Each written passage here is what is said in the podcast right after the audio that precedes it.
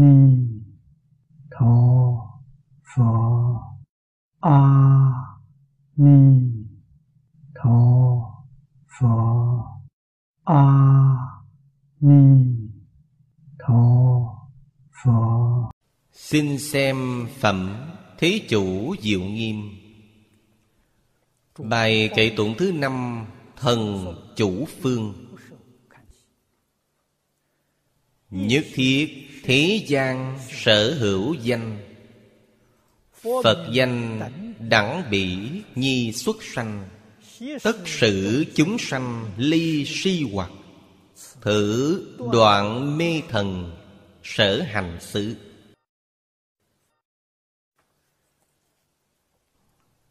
Danh hiệu của Tôn Bồ Tát thứ năm là vĩnh đoạn mê hoặc chủ phương thần.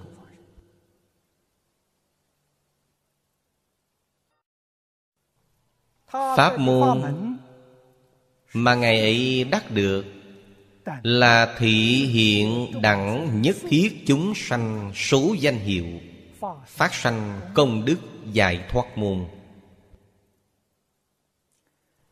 Điều này ở phía trước chúng tôi đã nói rất tường tận cho chư vị rồi. Thánh nhân thì không có danh hiệu. Danh hiệu là tùy vào sự giáo hóa chúng sanh mà được kiến lập. Thấy tên gọi là biết được ý nghĩa. Chúng sanh có thể phá mê khai ngộ, cho nên công đức của danh hiệu là không thể nghĩ bàn. Trong kinh văn Thế Tôn đã nói tới mười vị thần chủ phương cho chúng ta. Thứ tự mà Ngài sắp xếp so với lục độ, thập ba la mật, phổ hiền, thập nguyện tuy có khác nhau nhưng hiệu quả thì như một. Giống như việc xây cái lầu lớn, lầu này có mười tầng. Tầng thứ nhất, tầng thứ hai. Không có tầng thứ nhất sẽ không có tầng thứ hai. Có tầng thứ hai thì nhất định sẽ bao hàm cả tầng thứ nhất. Từ đó mà biết rằng nó hoàn toàn nhất quán với nhau. Đến tầng cao nhất nhất định sẽ bao gồm cả chín tầng ở dưới. Vì có chín tầng ở dưới mới có thể hiển hiện được tầng thứ mười ở trên. Cho nên ở sau bao giờ cũng thù thắng hơn ở trước. Đây là việc có tầng thứ vậy. Chúng ta thấy vị thứ nhất là biến trụ, vị thứ hai mới là phổ hiện quang minh, thứ ba là quang hành trang nghiêm, thứ tư là chu hành bất ngại. Hôm nay đến vị thứ năm là vĩnh đoạn mê hoặc. Thứ tự mà chúng ta sắp xếp cũng chính là tầng thứ dẫn dắt chúng ta tu học, trình tự tu học. Chúng ta phải bắt đầu từ đâu? Bắt tay từ chỗ nào? Phương pháp học ra sao? Trong kinh chỗ nào cũng hiển thị cho chúng ta biết. Không chỉ một lần. Nếu như một lần thì chúng ta sẽ dễ bỏ qua, không nhìn ra được. Cho nên trong kinh này Phật không ngừng trùng lập, lặp lại mười mấy lần cho chúng ta. Dần dần chúng ta sẽ giác ngộ. Đầu tiên tâm bạn phải có trụ, biến trụ, biến trụ nhất thiết.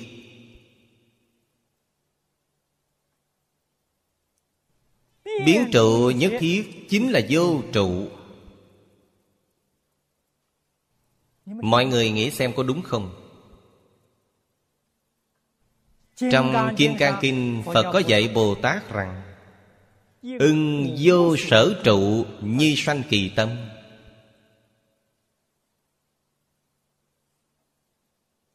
Thần chủ phương chính là những thiện tri thức, thiện hữu, thầy giáo mà hôm nay chúng ta nói đến.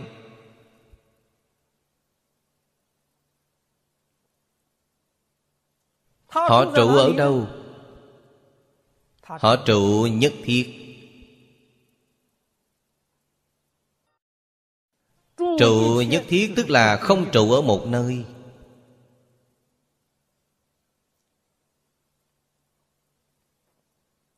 Chúng ta phải từ những chỗ này để thể hội, để nhận thức. Cho nên tâm của chúng ta không thể không học tập theo Phật. Tâm bao trùm thái hư, lượng rộng khắp xa giới, đó chính là biến trụ nhất thiết.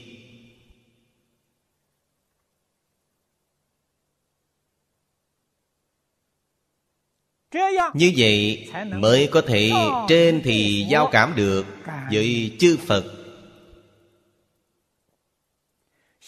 dưới có thể cùng bi ngưỡng với chúng sanh.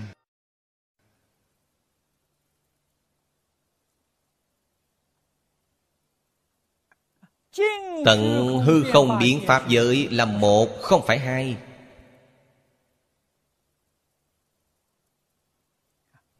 Đều hiển thị từ trong danh hiệu ra. Vị thứ năm mà chúng ta đọc đến hôm nay, vị thần chủ vương thứ năm này, dùng công đức danh hiệu để giáo hóa hết thảy chúng sanh. Trong Kinh Phật, Phật nói cho chúng ta bộ Dạng Phật Danh Kinh. Rất nhiều tự viện khi đón năm mới đều bái Dạng Phật.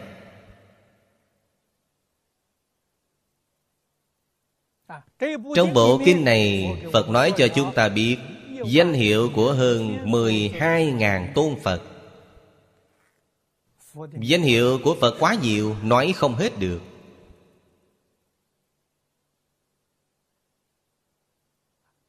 Cuốn sách này quá lớn. Trước kia tại Đài Loan, chúng ta có Thư viện Hoa Tạng đạo tràng. Bởi vì bái Dạng Phật sắp xỉ phải mất hơn nửa tháng, pháp hội này mới có thể viên mãn. Đạo tràng của chúng ta nhỏ, cho nên mỗi khi chúng ta đón năm mới bái Thiên Phật, Thiên Phật Sám. Thiên Phật tức là ba ngàn Phật danh. Thiên Phật quá khứ, Thiên Phật hiện tại, Thiên Phật vị lai. Chúng ta bái ba ngày, pháp hội của chúng ta bái ba ngày. Điều mà chúng ta làm là hình thức, còn thực chất cách chúng ta khá xa vời. Vì sao? Nếu như muốn thật sự làm được thì trước tiên phải giảng giải Tam Thiên Phật Danh Kinh.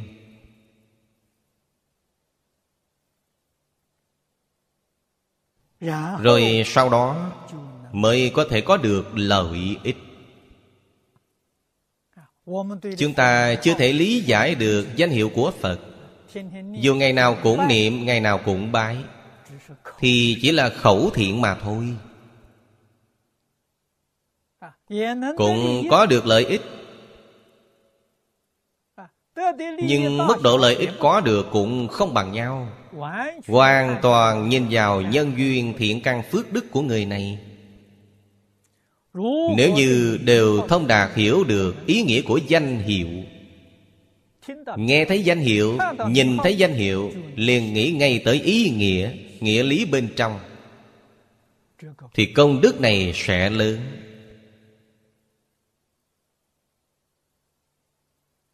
Quả thực giúp đỡ được chúng ta đoạn ác tu thiện, phá mê khai ngộ.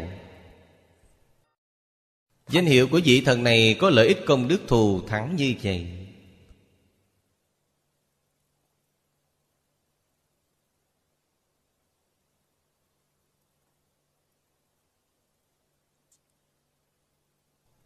Chúng ta cần biết được điều này.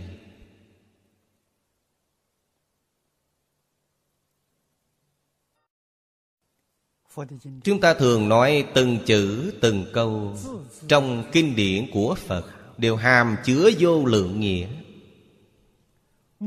rất nhiều điều đẹp đẽ. Cái chân đạt tới tột cùng, cái thiện đạt đến tột cùng.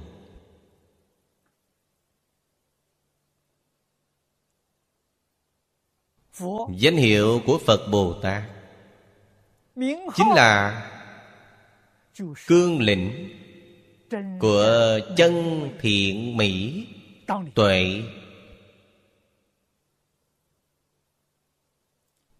Bất kỳ danh hiệu nào cũng là một cương lĩnh.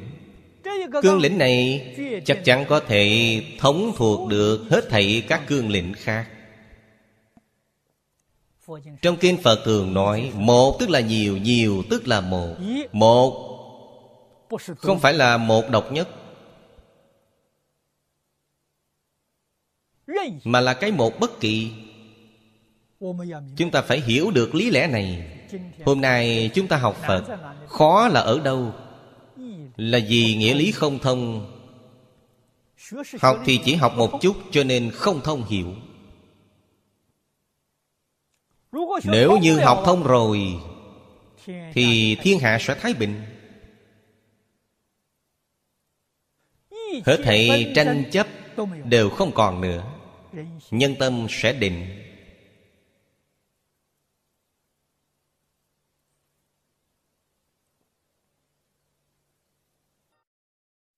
Mãi rời xa hết thảy vọng tưởng phân biệt chấp trước, họ nhập vào nhất chân pháp giới.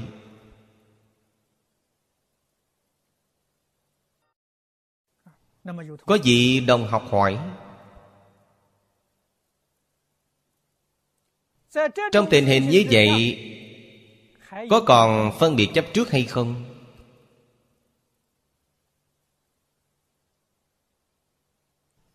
Chuyện này chúng ta đã thấy được ở trong Đàn Kinh. Lục Tổ Huệ Năng Đại Sư đã từng hỏi thiền sư Vĩnh Gia giống như thế này. Vĩnh Gia là học sinh của Ngài.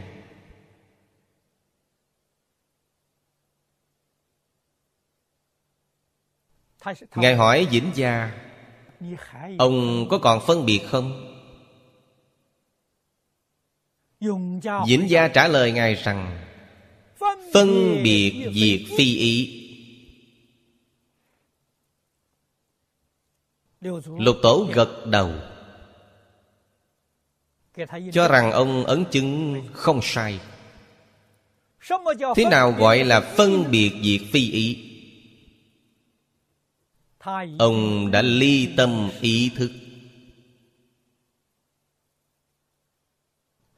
đã chuyển thức thành trí,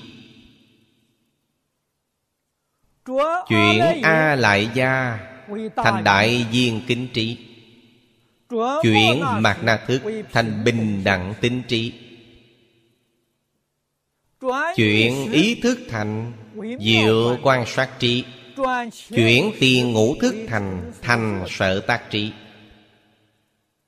Tức là không có vọng tưởng, không có phân biệt, không có chấp trước. Đó là cảnh giới của người nào? Là Pháp Thân Bồ Tát. Pháp Thân Bồ Tát ứng hóa đến thế gian, ứng hóa đến lục đạo. Chúng sanh trong lục đạo có vọng tưởng, phân biệt, chấp trước. Lúc này phải làm thế nào? Chư Phật Bồ Tát hằng thuận chúng sanh tùy hỷ công đức. Bạn phân biệt tôi cũng phân biệt, bạn chấp trước tôi cũng chấp trước. Ở đây tức là bạn có vọng tưởng, tôi không có vọng tưởng. Tôi có thể phân biệt cùng bạn, chấp trước cùng bạn. Đó tức là bạn chấp trước.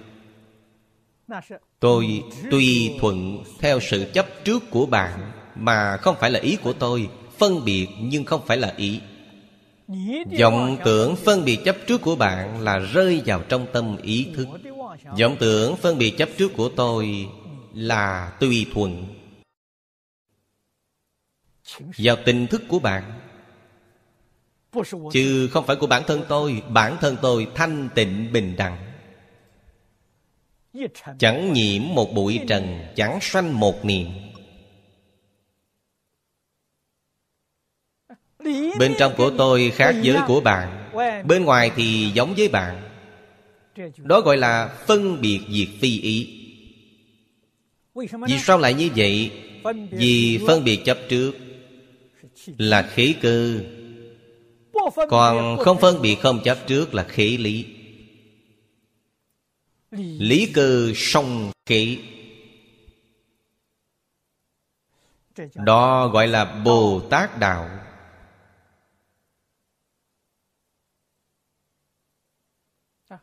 Hôm nay chúng ta nói về lý lẽ này, nói tựa như hiểu mà không hiểu. Không thật sự làm rõ được.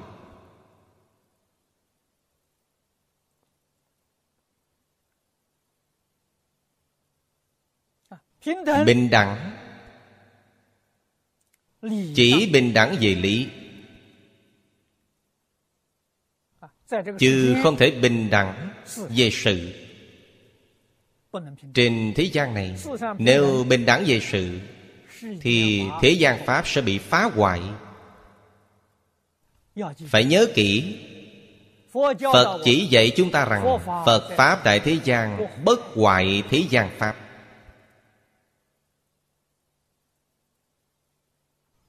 không hoại thế gian pháp chính là khí cơ, mới có thể thành được sở tác, thành tựu được sự nghiệp độ hóa chúng sanh của Phật pháp.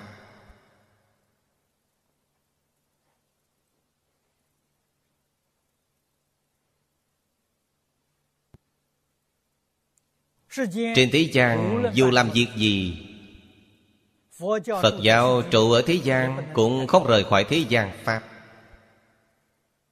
Nó cũng có tổ chức, về hình tượng cũng có tôn ti.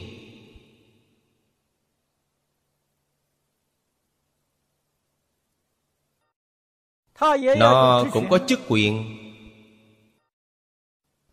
Nếu không, nó không thể làm việc.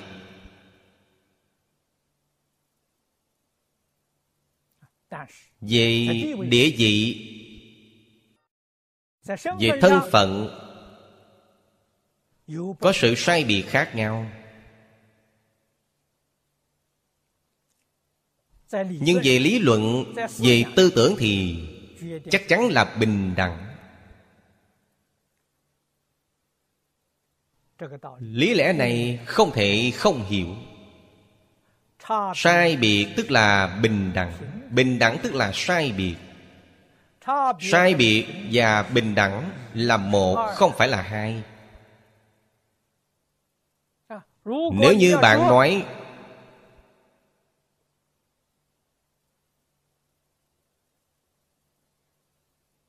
phân biệt và không phân biệt, chấp trước và không chấp trước là đối lập nhau, vậy thì đối lập sẽ biến thành nhị pháp. Hy vọng mọi người nghĩ nhiều hơn về lý lẽ này. Nếu như nói logic, nói về phép biện chứng, thì cương lĩnh chung và nguyên tắc chung của nó, phân biệt và không phân biệt là nhị pháp. Nhị pháp thì không phải là Phật pháp. Phật pháp là không nhị pháp. Phật pháp là gì? Phật pháp là Phân biệt chính là không phân biệt. Không phân biệt chính là phân biệt. Điều này sẽ làm bạn cảm thấy mơ hồ. Chấp trước chính là không chấp trước, không chấp trước chính là chấp trước. Bạn có hiểu không?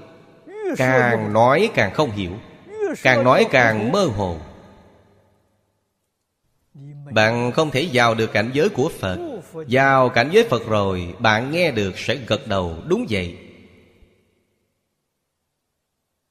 Bạn vào cảnh giới rồi. Cảnh giới gì? Bất nhị pháp môn. Bất nhị pháp môn là cảnh giới gì? Là nhất chân pháp giới. Bạn mới thật sự thể hội được chân tướng của nhân sinh vũ trụ.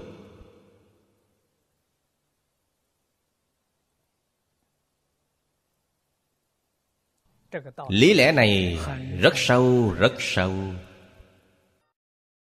Lý lẽ này không có biên giới, sâu rộng vô biên. Nó là chân lý. Chư Phật Như Lai Pháp Thân Đại Sĩ chứng được nó. Phật nói tất cả các kinh giáo đều từ chỗ này mà phát xuất ra. Bạn không biết được căn nguyên, làm sao bạn có thể hiểu được ý tứ mà Phật giảng? Nguyện giải Như Lai chân thật nghĩa không dễ dàng. Cho nên thế giới Hoa Tạng vĩnh viễn hòa bình an định. Thế giới Cực Lạc cũng mãi mãi hòa bình an lạc. Vì sao? Phật và chúng sanh cũng chính là cư dân của thế giới này, đều nhập vào trong cảnh giới này.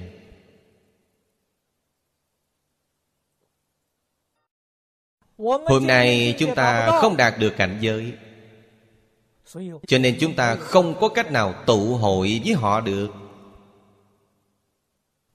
Chúng ta đành phải cư trú ở khu vực xung quanh, cư trú ở nơi hoang vu, không mở mang phát đạt.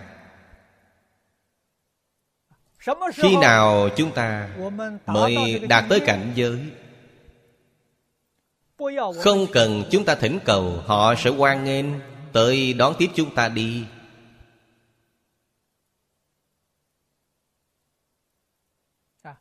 Chính là câu chư thượng thiện nhân câu hội nhất xứ được nói tới ở trong kinh điển. Chúng ta phải làm cho cuộc đời này của chúng ta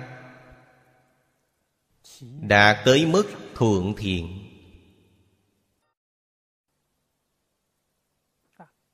Vậy làm sao đạt được thượng thiện? Chương Gia Đại Sư dạy chúng ta rằng phải khám phá phóng hạ.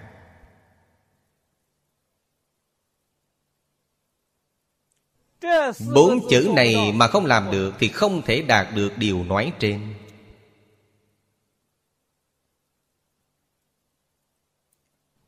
Chúng ta phải buông bỏ hết ưu lự của bản thân,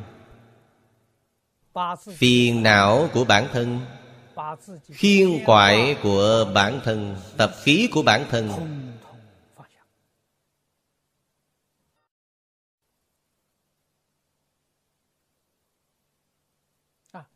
Thật sự làm được chẳng nhiễm một hạt bụi trần đối với hết thảy chư pháp của thế và xuất thế gian, quá khứ hiện tại vị lai, nhân nhân quả quả đều thông đạt minh liễu.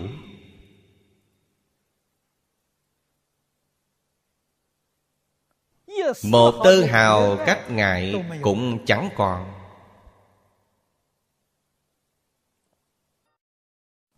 Đó mới gọi là thành tựu. Cuộc đời này của chúng ta mới sống có giá trị, mới có ý nghĩa.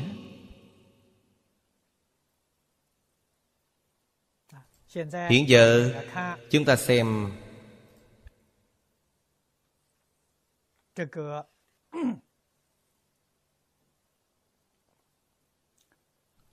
Lời tán tụng thần chủ phương vĩnh đoạn.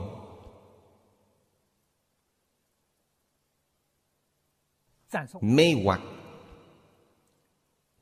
Câu đầu tiên tán tụng là nhất thiết thế gian sở hữu danh. Cái danh nhiều quá, thật sự là vô lượng vô biên. Phật danh đẳng bỉ nhi xuất sanh. Danh hiệu của Phật và tất cả danh xưng của thế gian là bình đẳng.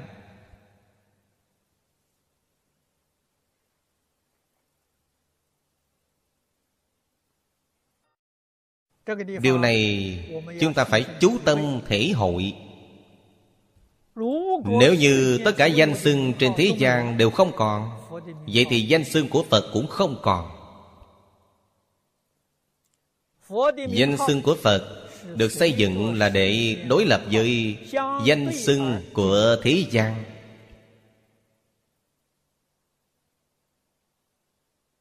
Vì sao? Vì để giúp chúng sanh khai ngộ.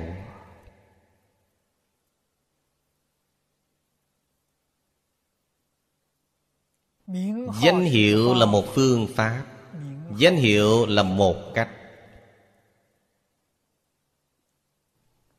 Trong danh hiệu có chung, có riêng. Giống như khu vực này, giai đoạn này, thời gian này, hiện nay của chúng ta. Chúng ta nói về thời gian và không gian. Trong thời gian này, giai đoạn này, không gian này, đảm nhiệm chức vụ giáo dục, hoặc từ phương diện giáo dục mà nói, đảm nhiệm chức vụ hiệu trưởng, chủ trì công việc giáo dục này, đó là Phật Thích Ca Mâu Ni. Phật Thích Ca Mâu Ni là hiệu trưởng của chúng ta. Danh hiệu của Ngài là cương lĩnh chung, nguyên tắc chung của dạy học ở trong thời điểm này, trong không gian này.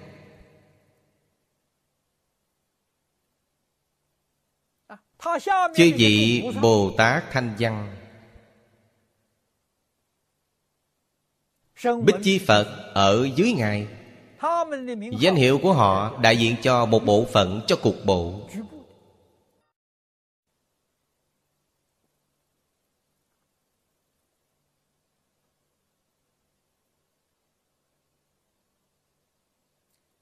Lợi ích của chúng sanh. Cương lĩnh chung của hiệu trưởng chúng ta là gì? Là Phật Thích Ca Mâu Ni.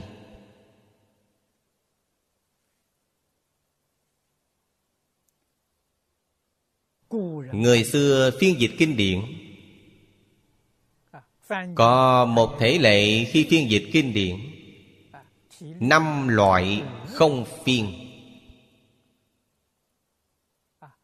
Chỉ phiên âm mà không phiên ý nghĩa.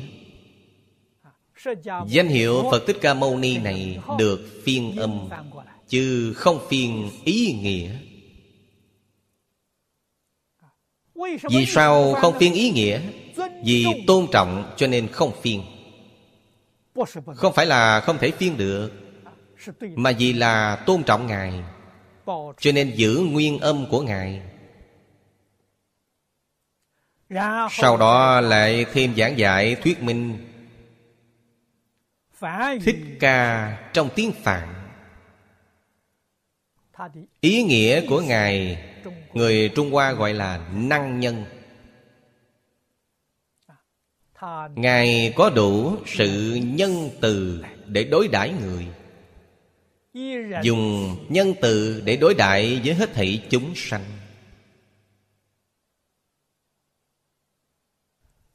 Thích Ca là có ý nghĩa như vậy. Đây là phương hướng chung, cương lĩnh chung của việc dạy học. Trong thời gian này, khu vực này,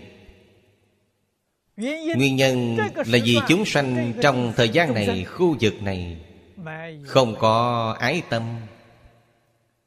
tự tư tự lợi. Phật muốn dùng danh hiệu này để khiến họ xoay chuyển lại.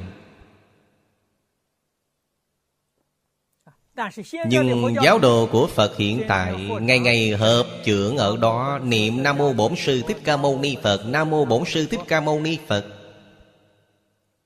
Chỉ biết niệm miệng, không biết ý nghĩa. Gặp hết thảy người diệt vật vẫn cứ tự tư tự lợi, vẫn cứ làm những việc hại người lợi mình.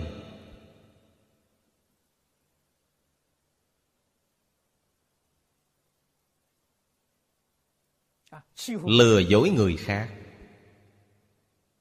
xâm chiếm của người khác, cho rằng bản thân mình tài giỏi. Vì sao lại như vậy? Vì nghe người phương Tây nói kẻ mạnh ăn thịt kẻ yếu.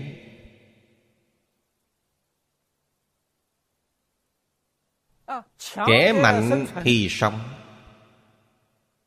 kẻ yếu phải bị đào thải. Là chọn lọc tự nhiên. Những lời nói như vậy là sai lầm. Những ngôn luận như vậy chỉ làm tăng thêm sự tự tư tự lợi của con người, tăng thêm sự tham sân si mạng của mọi người. Sai hết cả.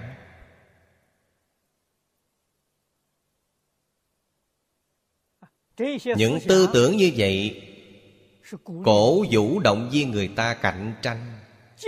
Cạnh tranh thăng cấp thành đấu tranh, đấu tranh thăng cấp thành chiến tranh, chiến tranh lại thăng cấp lên. Thế là thế giới hủy diệt. Hậu quả khôn lường. Đối với chân tướng của nhân sinh vũ trụ, bậc thánh hiền đã minh bạch triệt để. Họ dạy chúng ta thật sự là sinh sinh bất tức, dạy bảo chúng ta phải đi tới sự hòa bình vĩnh viễn, cứu cánh an lạc. Đường mà chúng ta đi là sanh lộ. Tư tưởng cạnh tranh như thế này của con người trên thế gian, họ đi là tử lộ. Trong Phật Pháp nói đường mà họ đi là tam đồ địa ngục.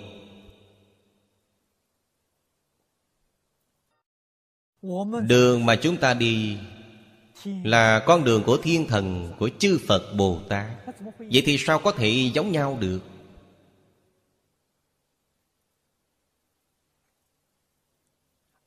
Chúng ta niệm danh hiệu Thích Ca này là niệm cho tâm từ bi,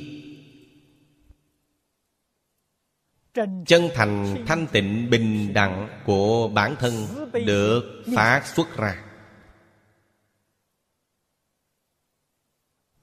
Dùng cái tâm này để đối đãi sự vật và đối đãi nhân thế. Dùng cái tâm này thì cũng giống như chư Phật, Pháp thân, Bồ Tát vậy, không có khác biệt.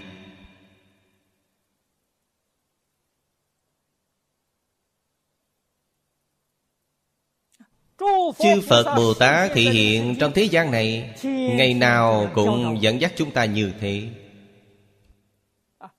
Chúng ta được tiếp nhận sự hôn đúc này trong thời gian dài, cuối cùng cũng sẽ minh bạch triệt để, giác ngộ triệt để.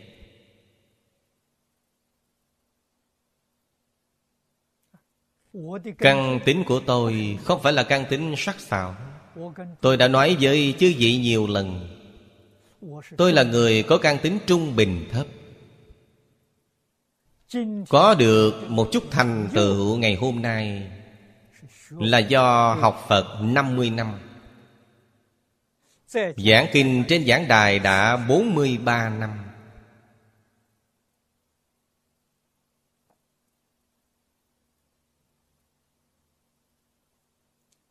Thời gian dài như vậy, ngày nào cũng quân tu, không có một ngày ngắt quãng.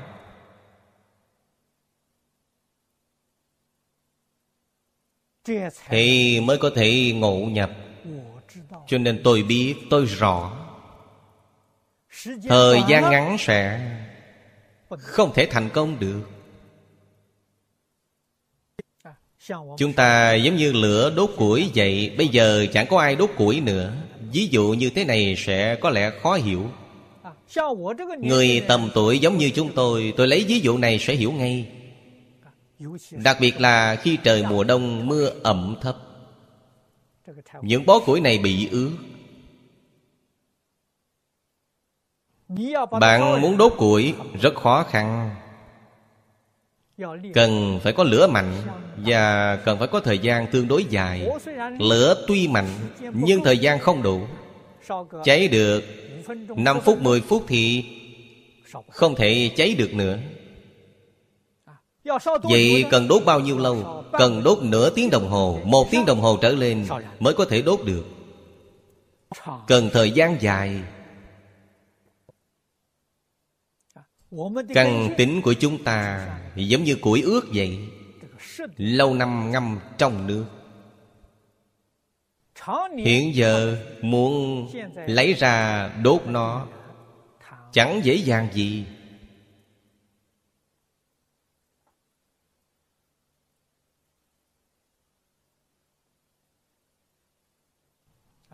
Cho nên chỉ có một biện pháp duy nhất, chính là quân tu trong thời gian dài.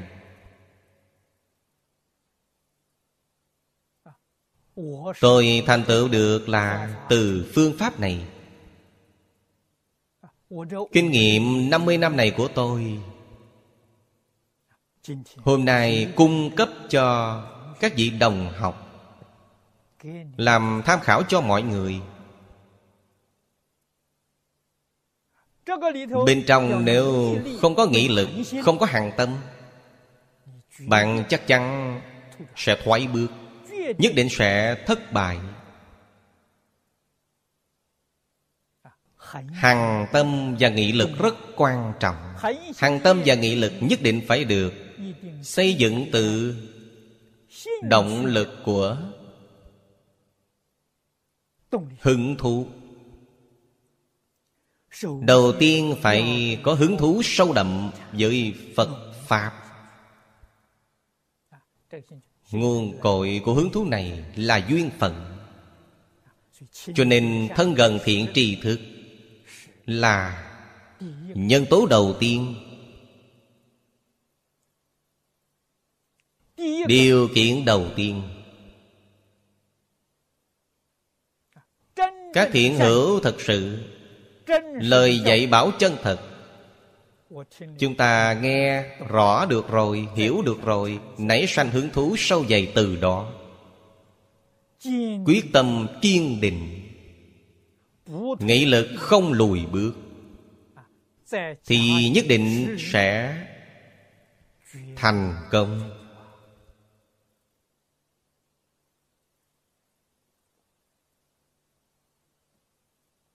Mọi người biết sự cảm ơn của tôi đối với hàng quảng trưởng vượt qua cả thầy giáo, vượt qua cả cha mẹ. Là vì nguyên nhân gì? Thầy giáo là người chỉ đường. Con đường này tôi đã nhận thức được, tôi phải đi. Nhưng con đường này vô cùng vô cùng gian nan, gai góc chướng ngại trùng trùng. Hàng quảng trưởng đã giúp tôi đi ra con đường này. Trong đó điều giúp đỡ tôi lớn nhất chính là cung cấp giảng đài cho tôi. Bà đã loại trừ tất cả gian nan, khiến tôi có cơ hội để ngày ngày luyện giảng trên giảng đài.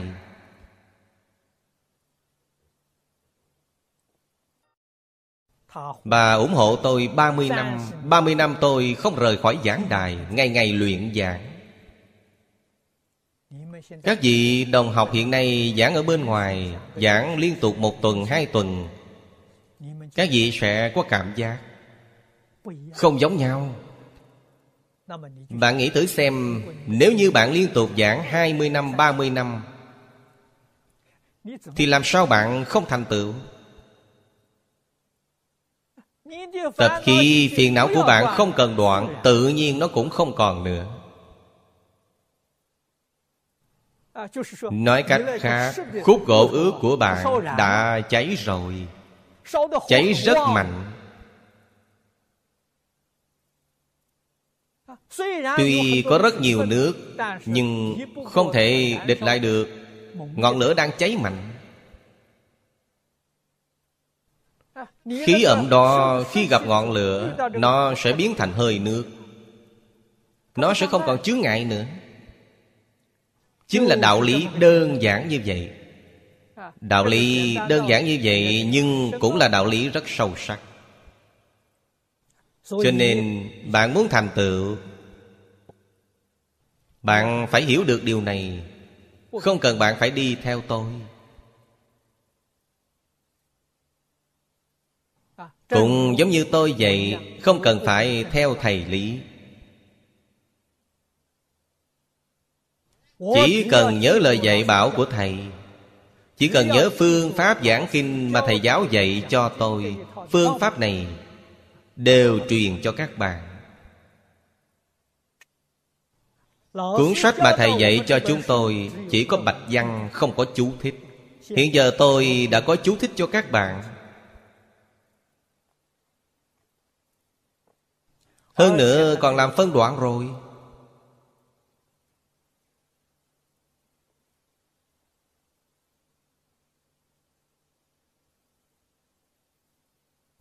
Các bạn học được phương pháp rồi, hiện giờ có thể thành tựu được không? Bản thân bạn nhất định phải hiểu được. Chúng ta lựa chọn hôm nay không phải lựa chọn người, cũng không phải lựa chọn xứ sở. Thứ mà chúng ta lựa chọn là cơ hội trên giảng đài. Chỗ nào có thể cung cấp cơ hội được ngày ngày trên giảng đài, chúng ta nhất định không được bỏ qua.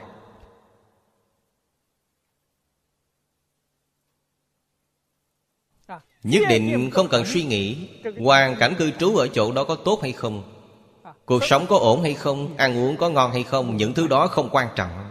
Tôi không phải vì những điều này mà đến với thế gian này. Điều này không phải là mục đích cuộc sống của tôi. Mục đích cuộc sống của tôi đến thế gian này là giảng kinh, là học kinh giáo. Quyết định mục tiêu cuộc sống của bản thân.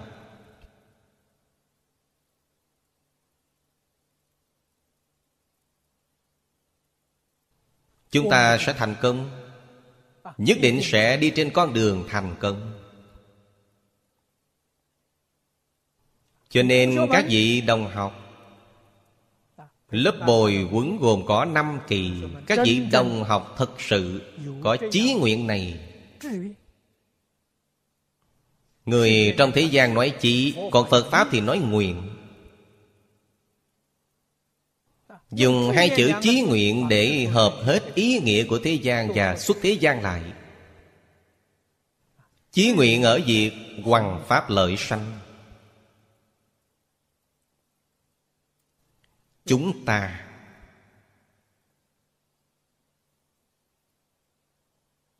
nhớ kỹ lời dạy bảo của Phật Đà, nhớ kỹ phương pháp Phật Đà dạy chúng ta. Các vị đồng học của chúng ta, tuy chúng ta không chung hoàn cảnh cư trú, mỗi người giáo hóa một phương, nhưng tinh thần của chúng ta thì vĩnh viễn ngưng kết làm một. Hy vọng mỗi năm chúng ta có thể có một lần tụ hội. Phật Đà khi còn tại thế,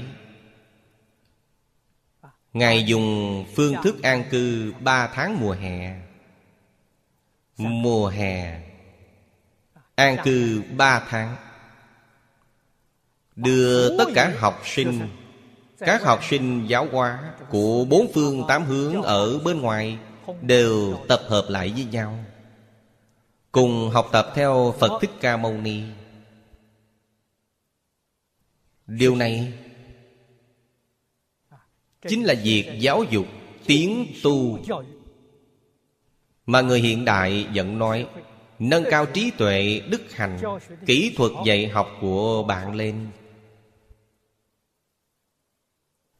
Đó chính là giáo dục tiến tu. Ngày trước giáo dục tiến tu là ba tháng. Nếu chúng ta cho rằng ba tháng quá dài, chúng ta có thể rút ngắn thời gian, rút ngắn thành hai tháng hoặc một tháng rưỡi, thậm chí là một tháng đều có thể được. Năm tuần tới sáu tuần là lý tưởng nhất. Năm tới sáu tuần này chúng ta tới tập huấn, mỗi năm gặp một lần. Trong thời gian này chúng ta cùng nhau sinh sống, nghiên cứu, thảo luận, kiểm tra lại thành quả chúng ta giáo hóa chúng sanh. Trong thời gian này tiếp thu kinh nghiệm.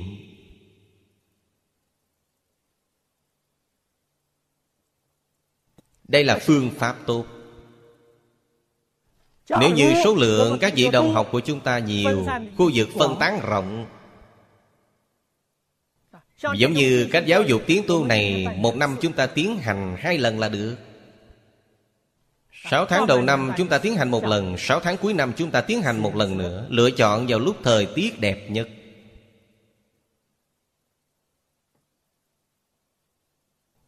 Một năm làm hai lần giáo dục tiến tu. Các đồng học của chúng ta chỉ cần tham gia một lần, không cần nhất thiết phải tham gia cả hai lần. Có thể sắp xếp thời gian dạy của bạn, sắp lại chỉnh thể. Bạn có thể tham gia giáo học tiến tu sáu tháng đầu năm, hoặc có thể tham gia giáo dục tiến tu vào sáu tháng cuối năm.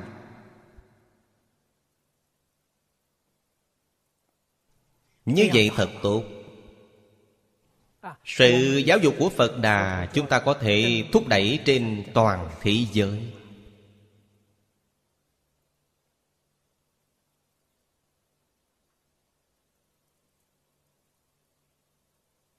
Việc dạy này hiện nay tại Úc Châu đã thành lập Học viện Tịnh Tông, có thể thực hiện giáo dục tiến tu này. Các vị đồng học nằm ở Bắc Bán Cầu, mùa hè quá nóng, mùa đông quá lạnh. Mùa hè ở Bắc Bán Cầu là mùa đông của Úc Châu. Mùa đông của Bắc Bán Cầu là mùa hè của Úc Châu. Nếu như chúng ta cảm thấy mùa hè quá nóng, chúng ta có thể tới châu Úc để tiến hành.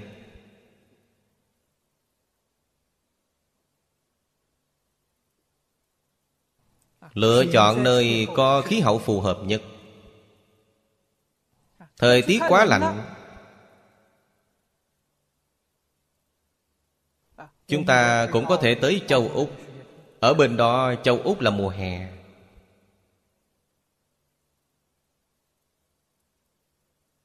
Nếu như lựa chọn vào các mùa xuân thu, vậy thì Bắc Bán Cầu và Nam Bán Cầu đều được, đều là những nơi lý tưởng. Cho nên dạng giáo dục tiến tu này không nhất định phải tiến hành ở một nơi.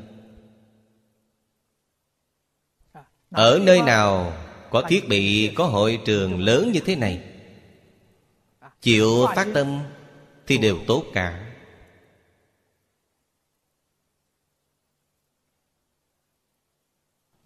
Chúng ta không chỉ chọn một địa điểm, chúng ta cũng có thể học biến trụ như hết thảy thần chủ phương.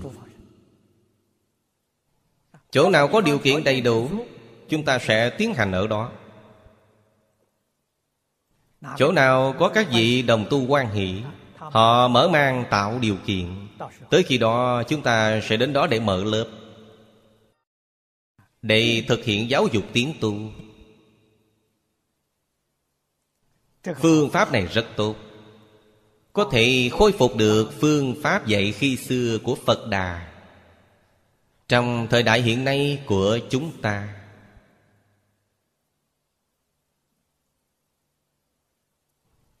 Trong giáo dục tiến tu có thể sắp xếp chương trình học, sắp xếp được thầy giáo hướng dẫn. Những thành viên của chúng ta có vấn đề gì đều có thể đề xuất dự kiến trước để nghiên cứu thảo luận ở đó.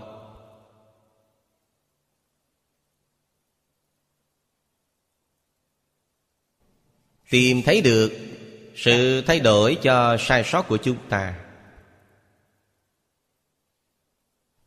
nâng cao đức hạnh của chúng ta, nâng cao kỹ thuật dạy của chúng ta, tăng trưởng trí tuệ cho chúng ta.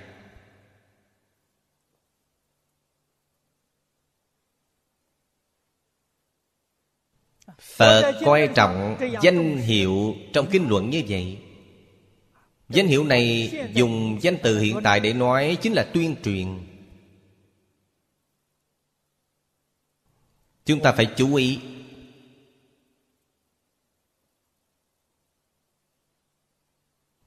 Danh hiệu là để nhằm vào tệ bệnh của xã hội hiện tại, cho nên Phật dùng Thích Ca. Ý nghĩa của Thích Ca là năng lực từ bi. Hai chữ Mâu Ni là tự thọ dụng, nói đối với bản thân mình. Mâu Ni là phạn ngữ, ý nghĩa là tịch tịnh. Tịch là tịch diệt, tịnh là thanh tịnh. Diệt cái gì? Diệt phiền não.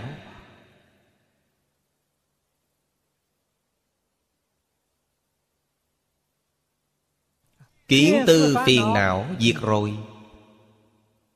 trần sa phiền não diệt rồi, vô minh phiền não cũng diệt nữa. Đó gọi là tịch diệt. Khác với thanh văn và duyên giác. Thanh văn chỉ diệt kiến tư phiền não, nhưng vẫn còn trần sa và vô minh.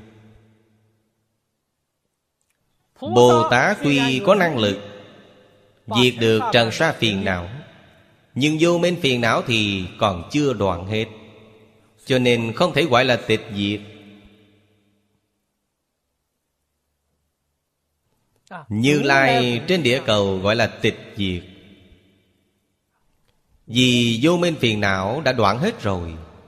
Chúng ta biết vô minh chính là vọng tưởng, trần sa chính là phân biệt, kiến tư chính là chấp trước. Pháp thân Bồ Tát Như Lai quả địa,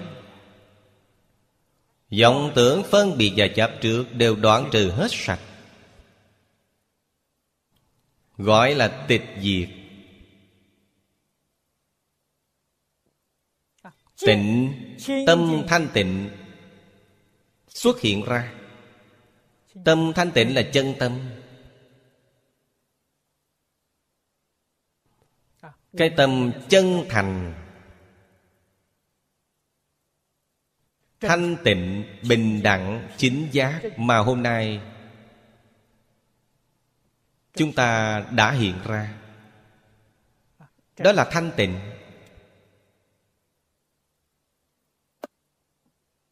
Thích ca là từ bi. Trong chữ mâu ni bao hàm chân thành, thanh tịnh, bình đẳng, chính giác. Ta dùng những từ trên để giải thích chứ gì càng rõ ràng hơn, càng hiểu hơn. Phật là giác ngộ, là đại giác đại ngộ.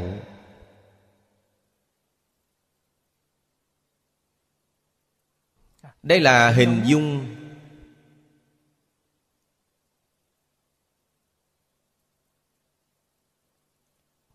công đức ở trước. Cho nên người giác ngộ triệt để đối đãi với hết thảy chúng sanh là lòng từ bi viên mãn cứu cánh. Đối với bản thân là sự thanh tịnh cứu cánh. Đối với bản thân thanh tịnh bình đẳng.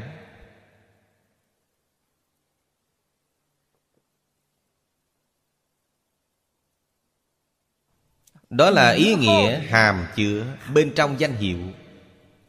Nam mô cũng là Phạn ngữ, ý nghĩa là quy y.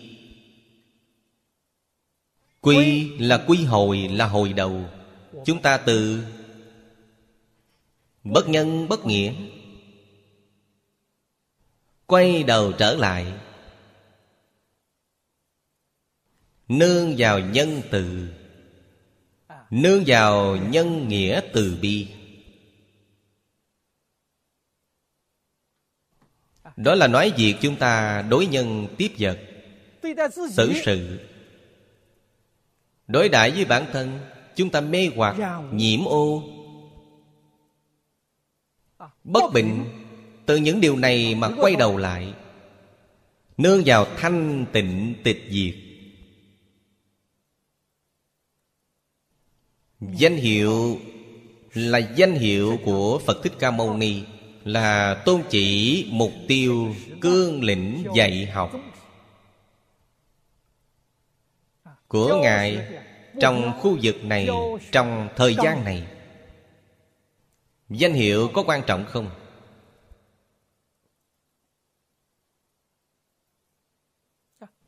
Danh hiệu của Bồ Tát đó giống như là đại diện cho tôn chỉ, mục tiêu của họ trong các khoa khác nhau ở một trường học. Những tôn chỉ, mục tiêu này nhất định phải tương ứng với mục tiêu chung.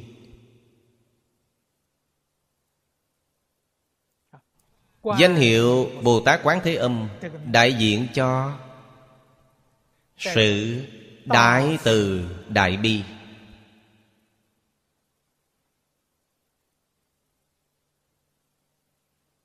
Quan sát âm thanh của thế gian, âm thanh trong thế gian đều đáng thương xót, đều là những âm thanh mê hoặc điên đảo, chịu khổ chịu nạn.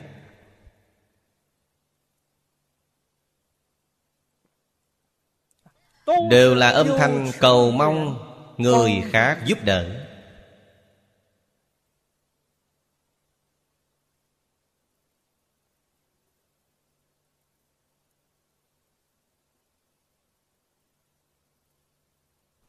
Cho nên danh hiệu Bồ Tát gợi mở cho tâm đại từ bi của chúng ta. Danh hiệu Bồ Tát Địa Tạng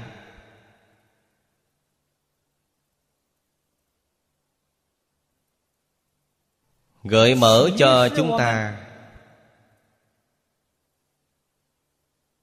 tâm địa bảo tàng.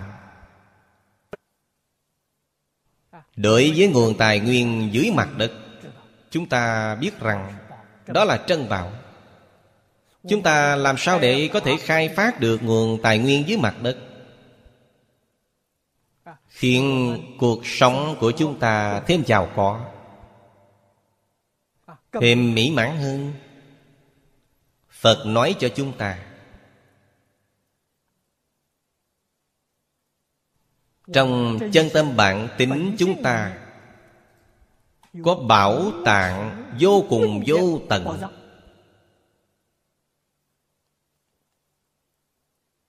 Có trí tuệ vô lượng, công năng vô lượng, hảo tướng vô lượng.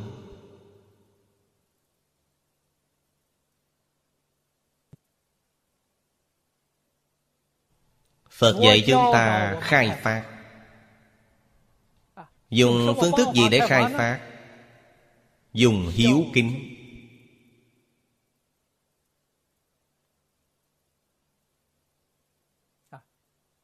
Hiếu dưỡng cha mẹ, phụng sự sư trưởng, dùng hiếu thân tôn sư, sẽ có thể khai phát được bảo tạng tự tính.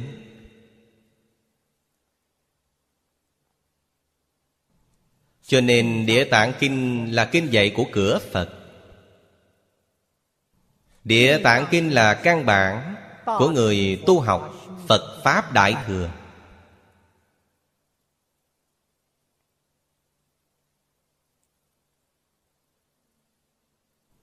Trước kia khi tôi đi giảng Địa Tạng Kinh, có người hỏi tôi, họ nói: Pháp Sư, chẳng phải Ngài chuyên giảng về tịnh độ sao? Ngài giảng Địa Tạng Kinh có phải là hơi hỗn tạp không?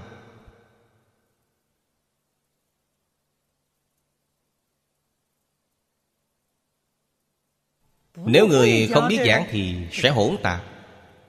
Người biết giảng sẽ không hỗn tạp. Sao lại không hỗn tạp? Tôi giảng Địa Tạng Kinh là dùng Địa Tạng Kinh để giải thích tịnh nghiệp tam phước.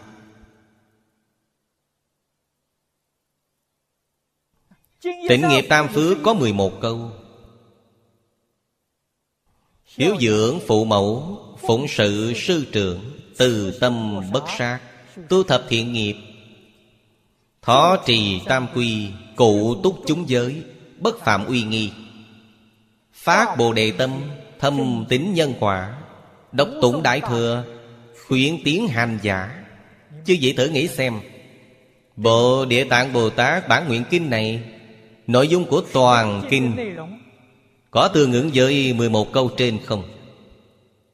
Có phải là dùng để thuyết minh tường tận của mười một câu này không?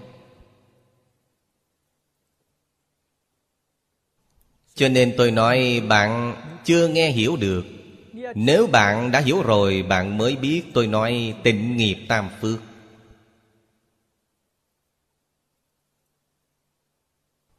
Điều này cũng nói rõ cho chúng ta biết Phật Pháp một tức là nhiều, nhiều tức là một. Một và nhiều chẳng phải là hai.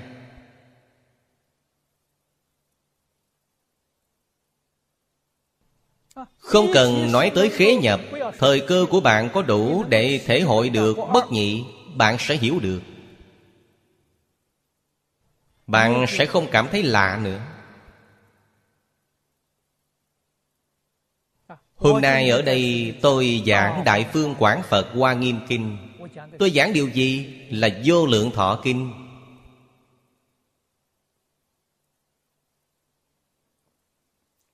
Nó là sự thuyết minh tường tận về Vô Lượng Thọ Kinh.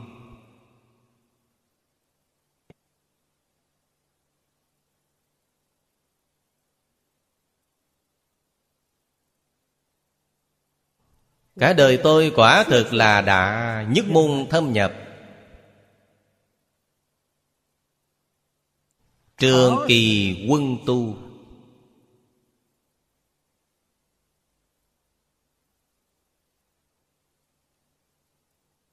như thế mới gọi là chúng sanh ly si hoặc. Đừng để chúng sanh nghe được mà sanh nghi hoặc, vậy là sai rồi.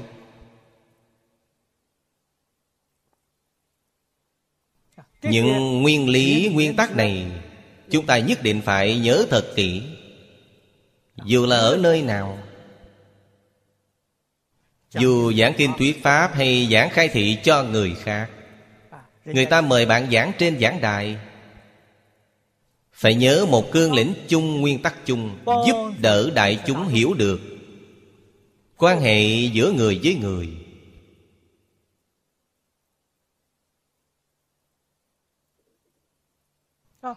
giúp đỡ hết thảy đại chúng hiểu được chân tướng của nhân sinh vũ trụ. Chúng ta nói cụ thể hơn một chút nữa, giúp đỡ đại chúng hiểu rõ về quan hệ giữa người với người, hiểu rõ về quan hệ của người với môi trường sống, hiểu rõ về quan hệ của người với trời đất quỷ thần. Toàn bộ Phật Pháp, không những chỉ là Phật Pháp, mà tất cả việc dạy hết thảy tôn giáo trên thế gian đều không rời được nguyên tắc này. Cho nên tôi nói đây là lời dạy của Thánh Nhân, giáo dục của Thần Thánh. Chúng ta hiểu ra rồi, tự nhiên sẽ biết làm người. Thế nào là biết làm người? Người ở hết thảy các quốc gia khác nhau, người của dân tộc khác nhau, người của tôn giáo khác nhau, đều có thể tôn trọng nhau, ái kính nhau, chung sống hòa đồng, đối đãi bình đẳng. Những điều này vì sao bạn không làm được? Là vì bạn không hiểu.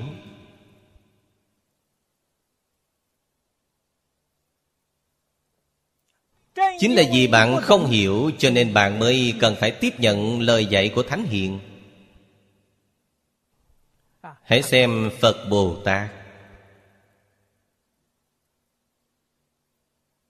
những vị Thánh Nhân trong các tôn giáo,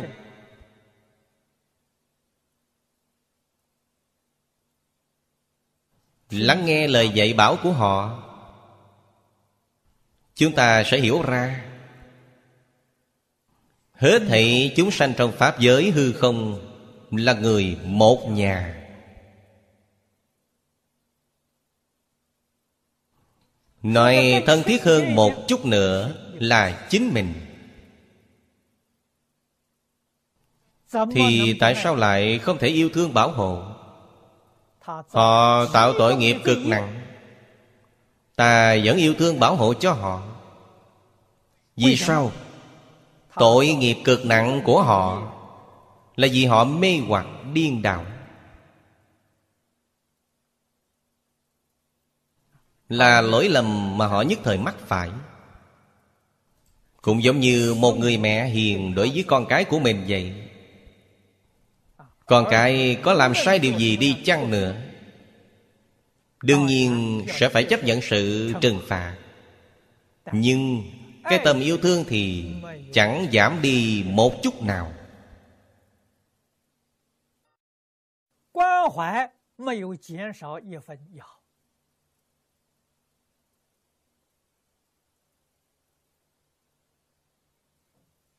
Người không hiểu, người không thông tỏ được, họ sẽ không biết.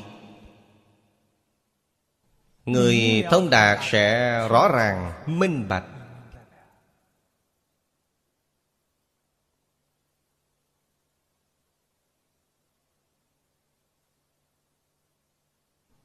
Chúng ta an trú trong tư tưởng như vậy, trong kiến giải như vậy, những điều mà chúng ta làm sẽ nằm trong tiền đề lớn, nguyên tắc lớn này. Chúng ta sẽ thật sự trải qua cuộc sống của Phật Bồ Tát, không rời khỏi Singapore này, không rời khỏi tòa đại lầu của học hội Tịnh Tông này. Nhưng chúng ta thật sự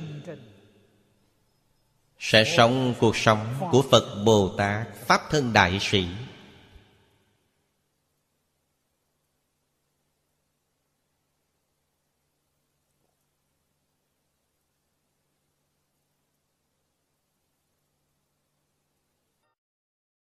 Đức hiệu của Bồ Tát Văn Thù Sư Lợi.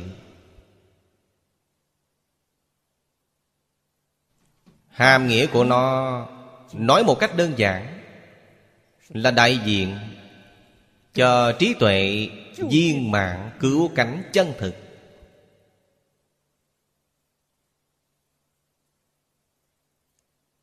Điều này chính là đối lập với cảm tình mà người bình thường chúng ta nói đến.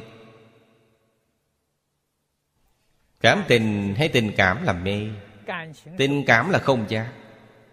Tình cảm dùng để làm việc thường sẽ mắc sai lầm mà bản thân không thể phát giác.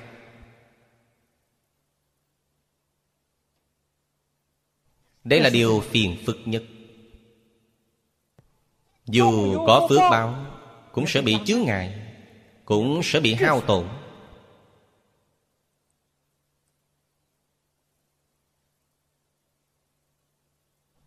Cho nên phước báo của người thường trong thế gian, bạn hãy chăm chú quan sát, phước báo của họ không phải là tăng lên, mà phước báo của họ giảm xuống.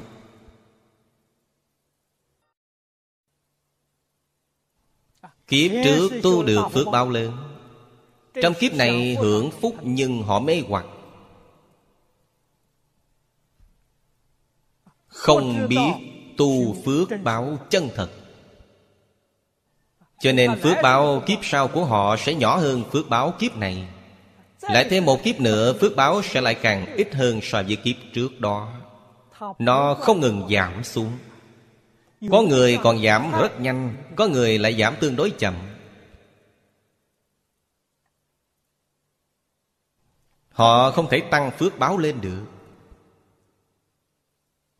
Người như thế nào, phước báo của họ sẽ liên tục tăng lên? Là người tiếp thọ lời dạy bảo của Thánh Hiền, phước báo của họ sẽ tăng lên. Tăng cũng có nhanh chậm. Điều đó còn nhìn vào trình độ giác ngộ của họ. Họ giác ngộ lớn, giác ngộ nhiều thì tăng sẽ nhanh. Họ giác ngộ tương đối chậm thì họ tăng cũng tương đối chậm.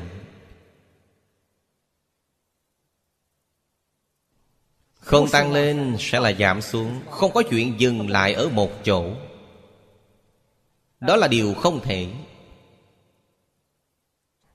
Trí tuệ của Bồ Tát Văn Thù giúp chúng ta tăng phước báo lên.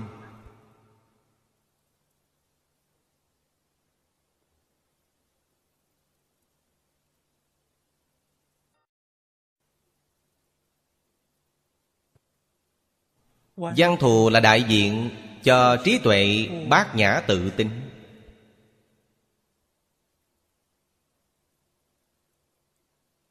Trí tuệ bát nhã cụ túc nói cho chư vị nghe, bạn chỉ có tăng lên, chắc chắn không giảm xuống.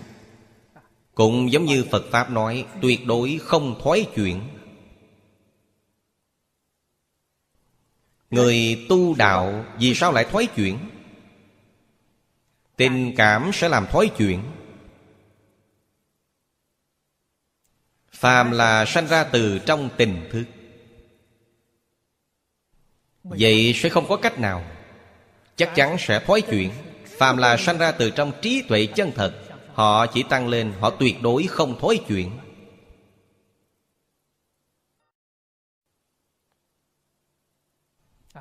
Tứ đại Bồ Tát của Trung Hoa, vị cuối cùng là Bồ Tát Phổ Hiền tại núi Nga Mi. Bồ Tát Phổ Hiền thể hiện cho sự đại viên mãn.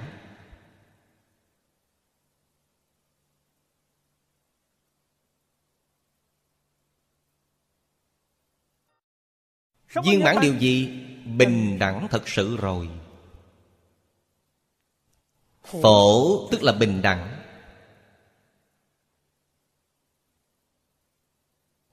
Không bình đẳng thì không thể làm được chữ phổ. Phổ hiền, mọi người đều giống nhau, mọi người đều là hiền nhân, mọi người đều là thánh nhân. Trong Hoa Nghiêm Kinh có nói nhất thiết chúng sanh bản lai thành Phật. Phật tức là thánh hiện. Người người là Phật.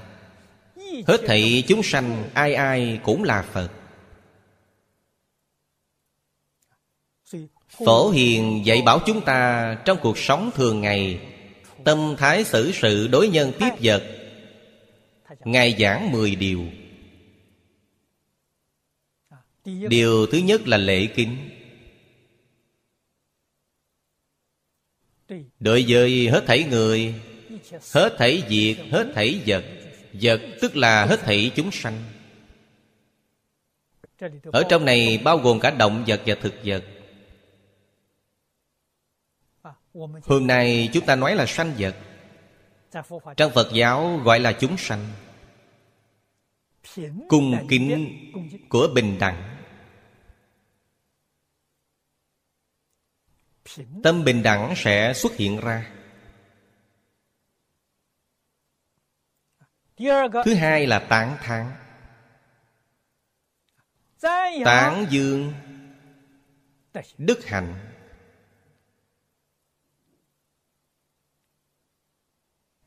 Cổ thánh tiên hiền của Trung Hoa dạy người ta ẩn ác dương thiện. Lỗi lầm của người khác tuyệt đối không được đặt nó ở trong tâm. Trong tâm còn không có, trong miệng lẽ nào lại có? Miệng không có ác ngôn.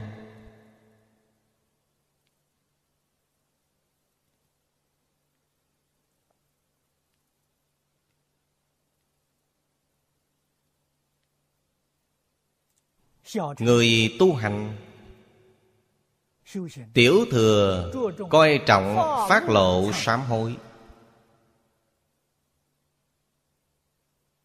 Những việc bản thân làm sai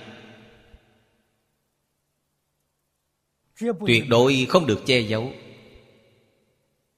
thẳng thắn thừa nhận. Nhưng trong Phật giáo Đại Thừa, phương pháp sám hối khác với tiểu thừa. Đại thừa thì buông bỏ mọi ý niệm ác, tư duy ác. Giống như trong Thập Thiện Nghiệp Đạo Kinh nói, Ngài giảng về Bồ Tát. Bồ Tát hữu nhất pháp, năng đoạn nhất thiết thế gian khổ. Nhất thiết thế gian là giảng về lục đạo, giảng về mười pháp giới. Bồ Tát có một phương pháp khiến cho hết thảy khổ của lục đạo mười pháp giới đều đoạn trừ hết. Đó là phương pháp gì? Trú dạ thường niệm thiện pháp.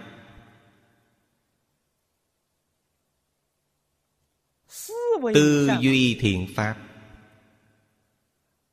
Quan sát thiện pháp. Bất dung hào phân bất thiện giáp tạp. Mọi người nghĩ xem, sám hối của Đại Thừa Bồ Tát không giống với Tiểu Thừa. Phương pháp sám hối thù thắng nhất của Tịnh Tông là gì? Là A-di-đà Phật. Tôi ngày đêm không ngừng niệm câu A-di-đà Phật, trong tâm liền nhớ tới câu A-di-đà Phật này. Ngoài A-di-đà Phật, một tạp niệm cũng không có. Ác nghiệp của bạn sẽ sám hối sạch sẽ, không còn một chút nào. Thù thắng hơn tiểu thừa. Tiểu thừa sám hối không sạch hết. Vì sao? Mỗi lần phát lộ, trong tâm họ lại nghĩ tới một lần, trong miệng nói một lần thì lại tạo ra một lần. Vậy thì sao có thể sạch sẽ được? Vì tập khí nghiệp chướng của họ quá sâu quá nặng. Trong Pháp Đại Thừa hoàn toàn không có. Phàm sở hữu tướng giai thị hư vọng, thật sự làm được sự thanh tịnh vô nhiễm.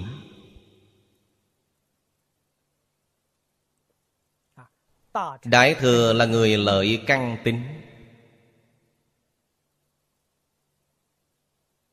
cho nên nghĩa lý thâm sâu, phương pháp khéo diệu, hiệu quả nhanh chóng mà Phật dạy.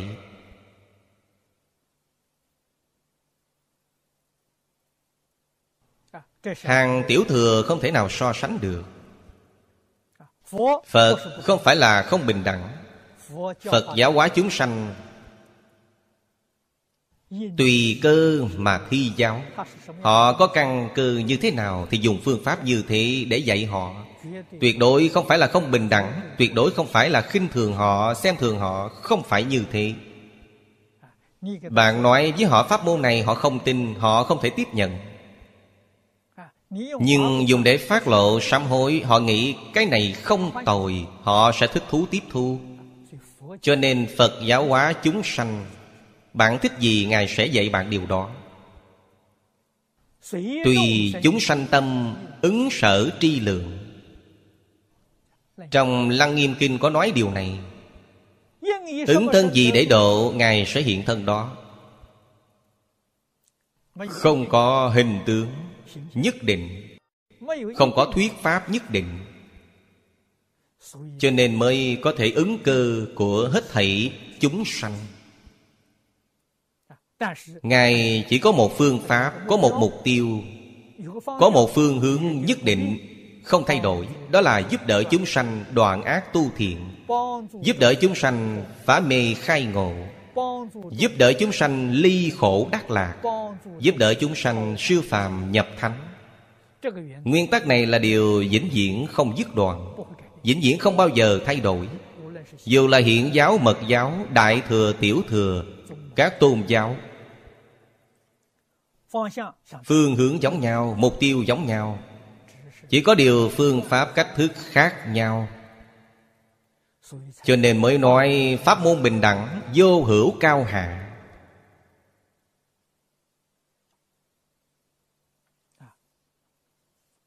Hiện nay chúng ta ở đây thấy được thần chủ phương vĩnh đoạn mê hoặc.